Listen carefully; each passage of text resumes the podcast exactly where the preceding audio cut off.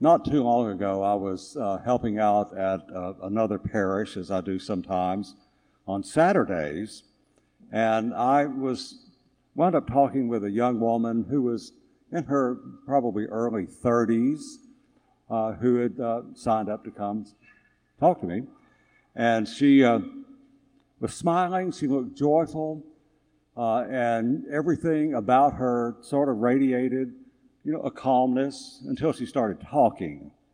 Uh, turned out she was married for about 12 years. I think she had two children. Her husband was the absolute love of her life. The children were the loves of her life.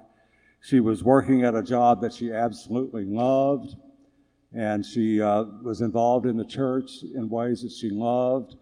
Uh, she uh, loved their house. She loved her car. She loved everyone. She loved their little dog, their little cat, little guinea pig. She was just loving about everything. But she didn't look like it. And I said, Well, you're just saying words right now. What, what's underneath those words? You know, you, you seem to be going overboard to tell me how everything's great and her tone changed. Turned out she said she was exhausted all the time. She never got enough sleep. She was always busy. She was always running behind. Someone always wanted something from her. She was uh, late to everything. She was uh, not feeling good. She was having health issues. Uh, the relationship with her husband was strange. The relationship with the children wasn't good. And she just was really not exactly what she started out to say she was. Now, in 37 or 38 years in the ministry, I've heard the same conversation with, with me and other people hundreds of times. Hundreds. People want to let the priest know that everything's going great, just great. Great, Father. So good. But usually it's not.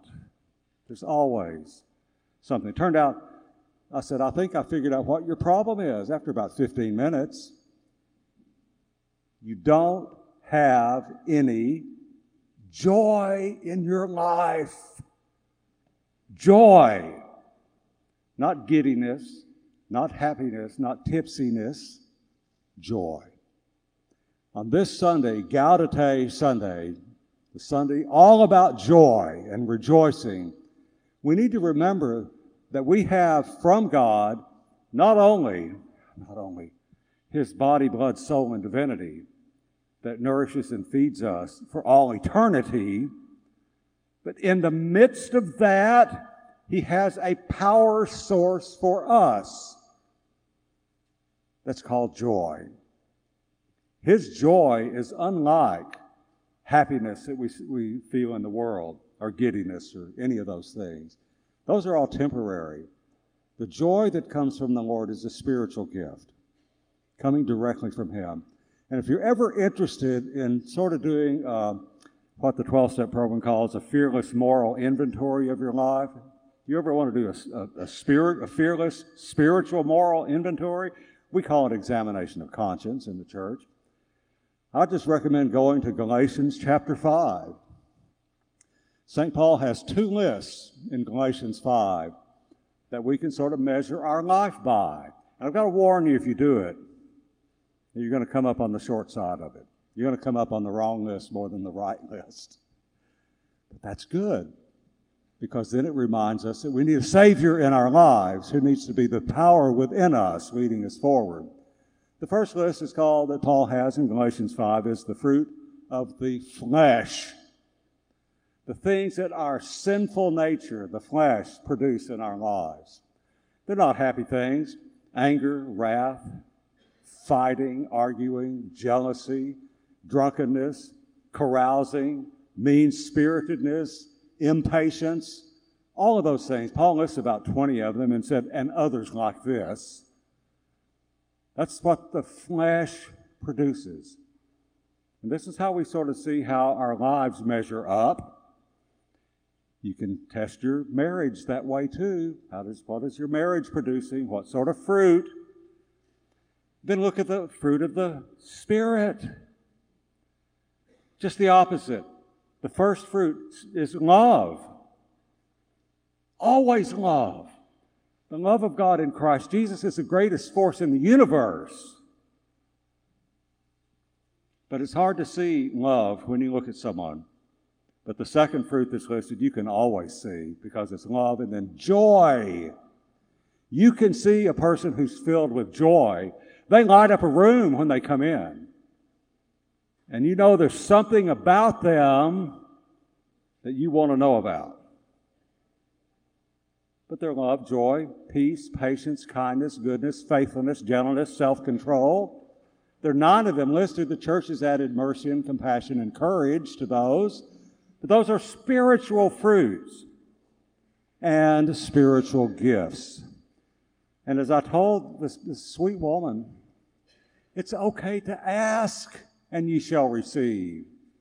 Jesus was very clear in saying that it's okay to ask for spiritual gifts.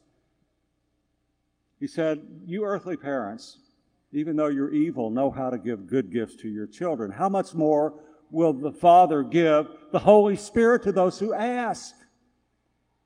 It's okay to ask for joy.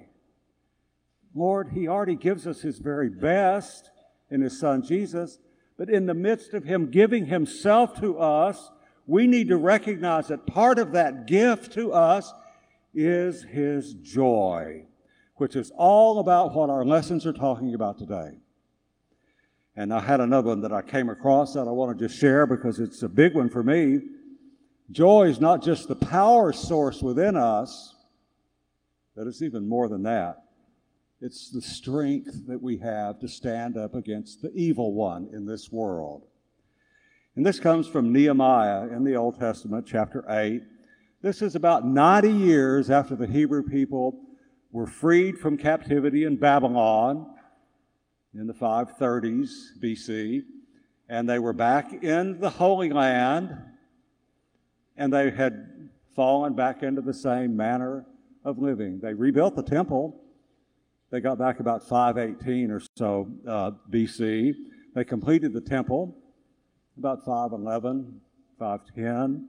And this would have been about the year 457 when there was a priest who was sent there by the name of Ezra, along with the governor Nehemiah, they saw that the people who had been freed by the mighty hand of God, bringing them back to their home after being in captivity for 70 years, that they'd fallen back into the same old quarreling, fighting, jealousy, envy, pride, anger, all of that, that are what Paul later called the fruit of the flesh.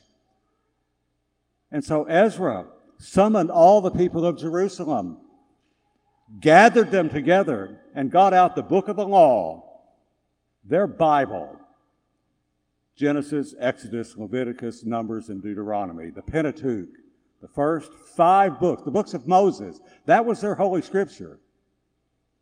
They didn't have copies of it like we do. So Ezra brought it out and started reading it all to the people. And they wept. To a person, the people wept when they heard God's words directed at them about how they were supposed to be living. Then Ezra stopped, and Nehemiah stopped them and said, Wait! This is not to be a sad day. This is a day of great rejoicing for you. This is a great day for us and for the Lord. Because you see, God was summoning back to him, them back to Himself. And so He said, instead, go prepare lavish foods and, and uh, drinks. Share them with each other. And when you come across people who don't have any food, feed them. You're not to be mournful and sad because the joy of the Lord will be your strength.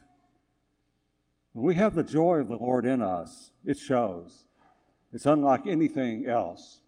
Uh, it is the transformative power that comes into us where we can take that. I've been saying for nine months or eight months, however long I've been here, we go out into the world with gifts that we can share with people. We get His Word, His sacrament, His Spirit, His music in us, and we can go out and share what's happened to us with others by letting His joy shine through us. And it does when we let it. And, if, and if we don't have the joy, we can ask for it.